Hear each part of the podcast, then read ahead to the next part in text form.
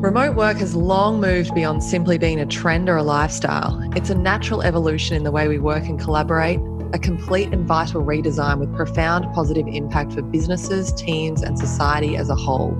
With it comes a work culture revolution that requires putting freedom, trust, and conscious behaviour at the core of every business who wants to thrive. I'm Sarah Riegelhuth, your host, and I'm a serial entrepreneur, investor, and expert in growing happy, high performing remote teams.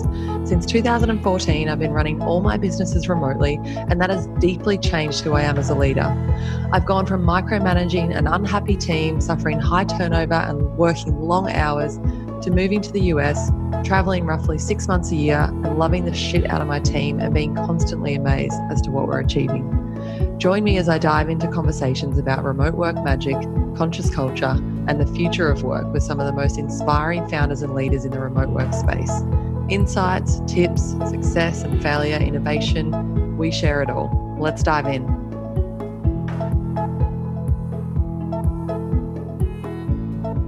Welcome, everyone, to this episode of Conscious Culture. I'm super excited today. I have my very good friend, one of my best friends, Mike Arts, who lives here in Colorado, where I live, and is actually the first person I pretty much ever met in Colorado. Definitely the first entrepreneur. We're both members of EO, Entrepreneurs Organization.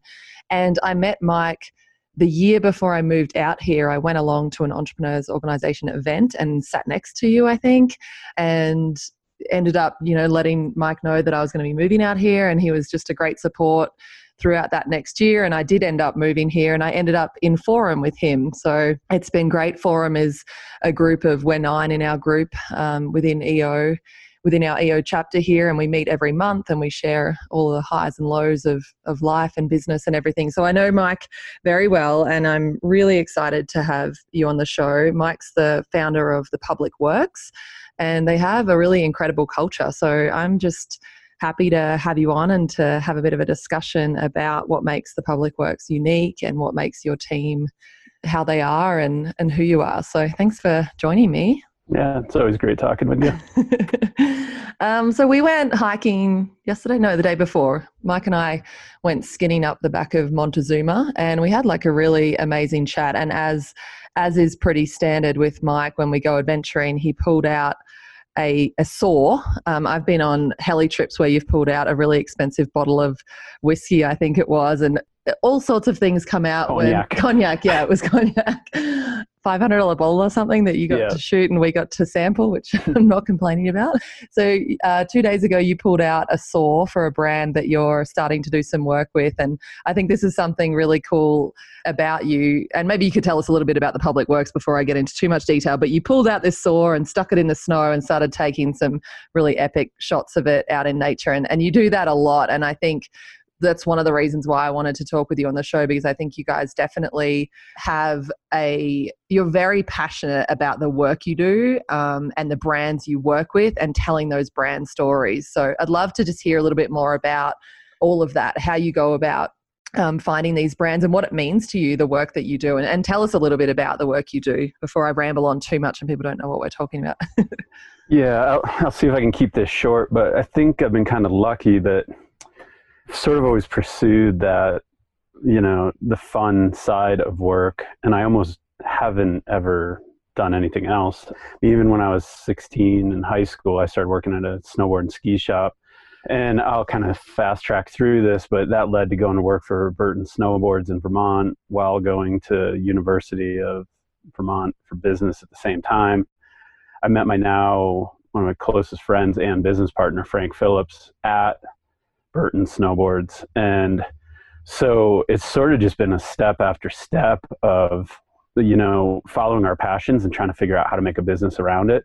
Frank and I were super aligned on that. We met working at, you know, one of the ultimate companies for that kind of culture, which is Burton Snowboards. And um, Jake Burton just passed last year, and it gave us a ton of time to reflect on how much he as a person created that culture there at Burton. Frank and I each spent about seven years each there but you don't forget that you know people people begged and pleaded to probably take less money to go work at that company mm-hmm. um, but that taught us a lot and out of that time together is when we kind of dreamed up the public works and a few of our other businesses. Um, and most of that happened like we might have been at work, we might have been on a work trip, we could have been hiking at Stowe, but I mean that's where that's where this thing started. And I don't know, we're just we're lucky to still be here. Mm, I love it. And I mean, I was lucky enough to be snowboarding with you the day, I think it was the day Jake Burton passed away. And, you know, we got to do a few laps and you shared some stories with me about your time. And it was so beautiful for me to like witness and just hold space for you in that moment, having those memories back to what it meant to you and how much it has shaped your career. Um, I think that's just so profound. Yeah. And one of the things that's really stood out to me through knowing you and moving to Colorado myself is your approach to life and work and the way that it is all you know you want to have fun and do the things you love and build a business around it I, I love it and i love that you've done that your whole entire career yeah and it's interesting you know i look at what we do as we're small you know we got a dozen or so people. Um, we can get into it more but we have four companies kind of in our portfolio. But you know when i went back frank and i went back to jake's memorial that same weekend i don't think i've ever bought a plane ticket and traveled the same day. And I, I just bought two plane tickets to boston and told frank like we're going today. And we had a drive kind of through the night from boston up to vermont to be at stowe for jake's memorial the next day. And I don't know, might have been 2,000, 3,000 people there. It's hard to say. Like the Stowe parking lot just started filling up, and it was just like hearing the stories. You know, they had this awesome video going, um, but everyone we bumped into, like some of my former bosses to pro athletes I hadn't, you know, that I traveled the world with, um, just kept bumping into all these different people. Every single person seemed to have stories of Jake or the company and how much it changed their life. Mm-hmm. And uh, you know, I'm I'm there and Frank's there and like like I'm gonna cry, but it's okay. You're allowed to cry on this show. Our uh, mm. yeah, like like our our lives were redefined by being there, but so was everyone else there, right? So mm. you look at it and you're like, that wasn't just Jake. Like that's what Jake created, right? And to me, that's that's culture. That's like the essence of that brand. Is you, you could just look at Burton Snowboards and question like, you know, how they doing as a company, this, that, whatever. But and you can't even begin to like grasp the ripple effect in the world because of that one person who followed his passions and went and built snowboards in a barn back in the 70s and took like what could have seemed as like a joke or not even a sport at the time to now it's you know millions and millions of dollars olympic sport whatever and so that's why i think um I think Jake will always be that hero to me. And, you know, I met him for the first time when I was 14. So that impact was huge. Oh, man. And it, it was huge because you talk about the ripple effect, and I see that it's exactly what you've created at the Public Works with all of the people that you touch with your business, your team, the companies that you work with. And, you know, everything you do, it's like a sprawling effect. Like it's not just work, like you're constantly, like I said, combining just some great outdoor adventures with friends and other business owners and entrepreneurs with the work that you're doing. And it really does leave such a positive impact on so many people. So I just want to, I guess, feed that back to you because you are, because of what he did for you, you're doing that for other people. And that's such a gift. Yeah, you try then you realize as companies grow that you have more people counting on you too, right? And uh, not only the people that work for us, with us. Uh, I mean, we own a, we own a building with 20 companies in it, so mm-hmm. all those tenants, their people, like like all these people are counting on us. So there's also that like fine line that keeps you awake at night, which is culture doesn't always pay the bills, and if we always chase the most fun thing, or even right now, right? We're sitting here in the middle, hopefully coming out of the worst part of this COVID stuff. But you also question yourself and you're like, well, if we had chased bigger, more profitable corporate partners or clients it might not have been as much fun, like, would we be in a better place right now because the cash coffers would be a bit more full or whatever? I mean, there, there's no right answer. It's just, that's a, like to me that's the challenge of the, like running the business is totally yeah. Yeah, I yeah. think, you know, we're always as entrepreneurs looking at that. Like, do we take this opportunity that on paper is really good versus this one that feels really good over here. And, you know, I know that you primarily take the opportunities that feel good, and so do I. But I would counter, you know, the position you're in, like you have an incredible team who are loyal and you guys have found a way to stay together during this time and to keep the team together and and make it through. And i think that's what i see uh, both in my own experiences. You know i've fucked my companies completely not to do with covid just to do with my own poor management and like being open and honest with my team and had them rally around and be like we got you we're going to do this and, and we're all in. And i think that's more powerful in the, over the long term than having more money in the bank to keep team members that you know might not even be as aligned like the one thing that i absolutely love witnessing with you and your team i mean you and frank especially as as partners but even your team like there's no delineation between the professional versions of you and the personal versions of you. I know one of your team members was crashing it in the airstream outside your house the last week or so. Um, you know, this is and and he's like hangs out with your kids and basically a lot of your team members have half raised your kids i would say like mm-hmm. i love that. I think it's such a freeing way to be and to work as a as a as a leader and i'm sure as for our team members because we get to just show up in as we are all of it and not have to like hide and be this way or that way. And i think when we bring our whole selves to work when we go through crises people are then willing to be like you know what? I get it. And they don't see you as this big boss with all the money that usually is not the case. Like that's just how people see it if we have all of these masks on. Mm-hmm. and it's been it's been cool to watch like you and your team rally during this time and other times. Yeah it's uh sometimes it takes some pretty shitty days to see the brightest spots right? Um the we we were at an eo event. I think you were there too but still one of my favorite sayings. It was one of the founders of uh, life is good but you know, he said it's such a you know such a change in your mindset when you change you know switch from saying I have to do something to we get to do this, mm. and that's a hard one to refer to going through a you know global pandemic that's killing people and crushing businesses. But try to keep referring back to it, even with our team. Like, I mean, we don't have to go through this. We could just quit. We could do something else.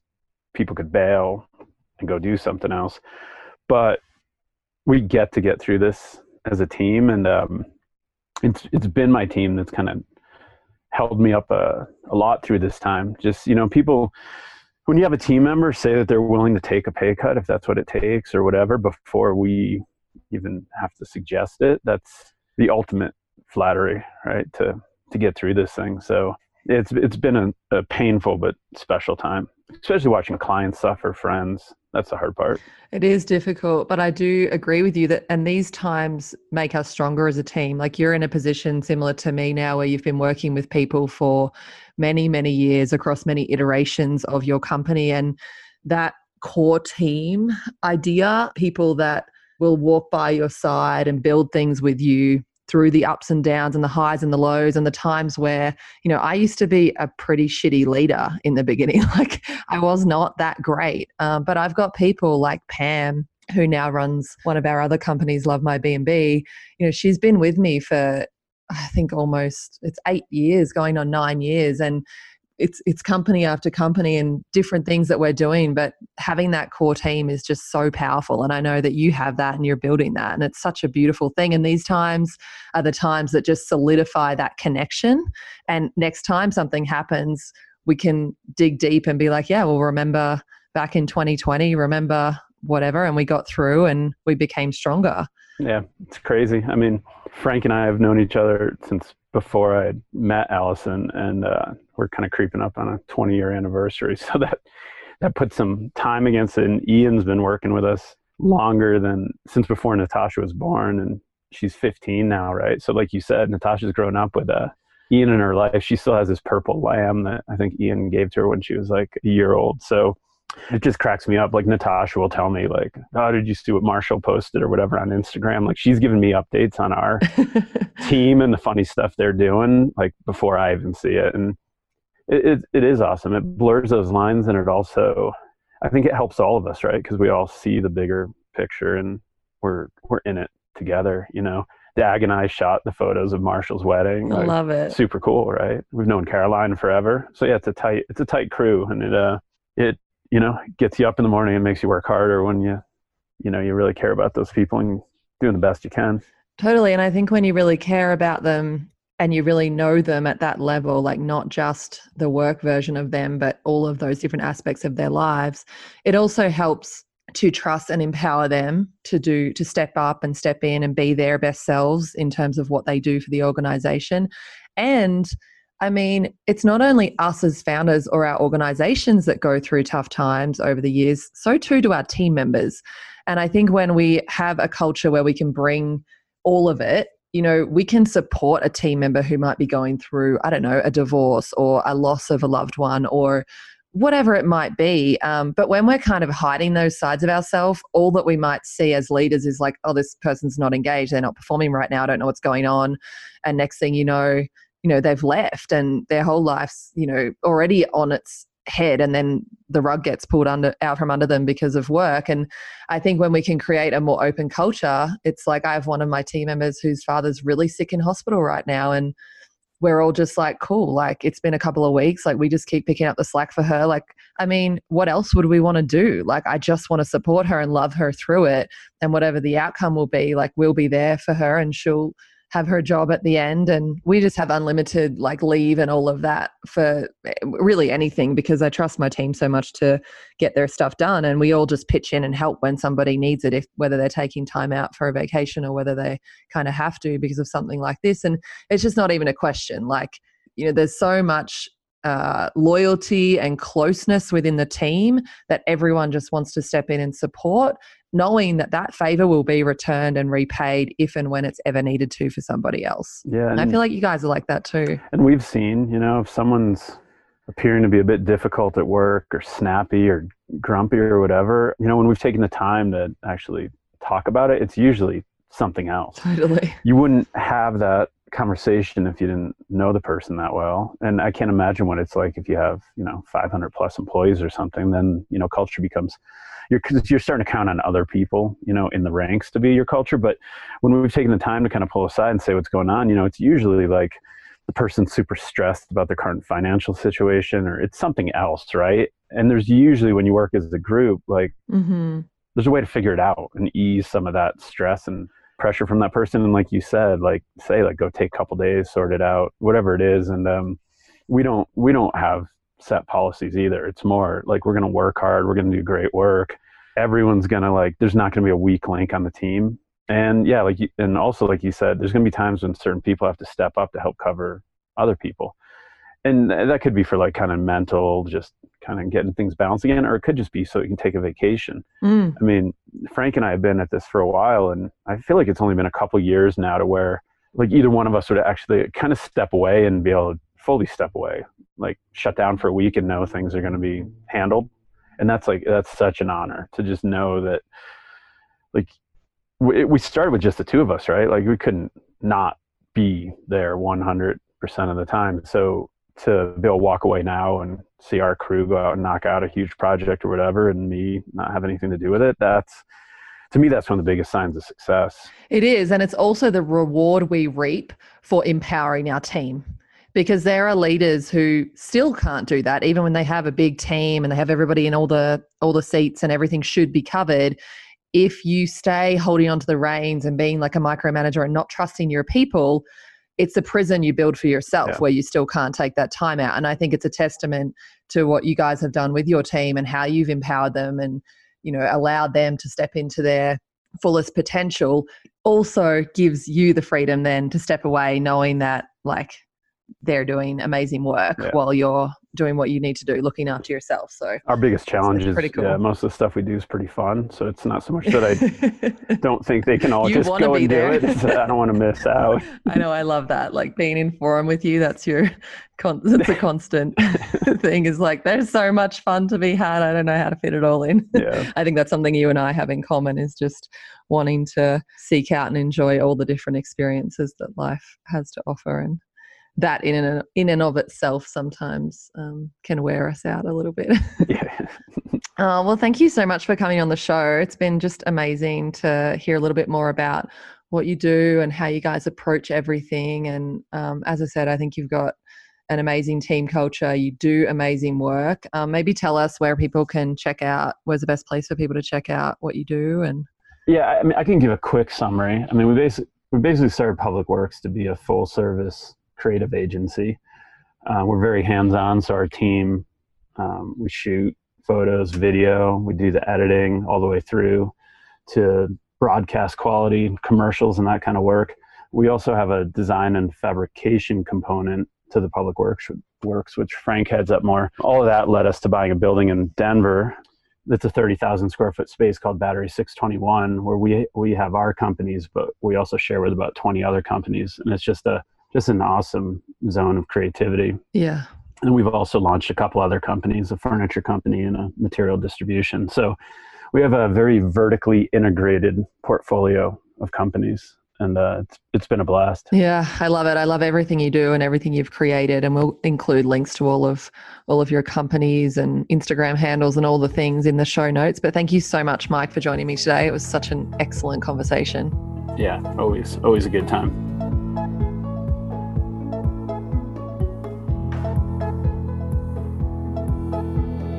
Thanks for listening to this episode of Conscious Culture The Evolution of Work. Follow us as we further explore real stories of remote companies and the thriving cultures they are creating. To stay updated with all our episodes, subscribe to the podcast in your favourite podcasting app. In the show notes of each episode, you'll find some of our favourite remote work and culture resources. However, if you want to have a chat about remote work, how it's done, and how it can benefit your company, feel free to reach out to me directly anytime. My email address is sarah at growmyteam.com.au.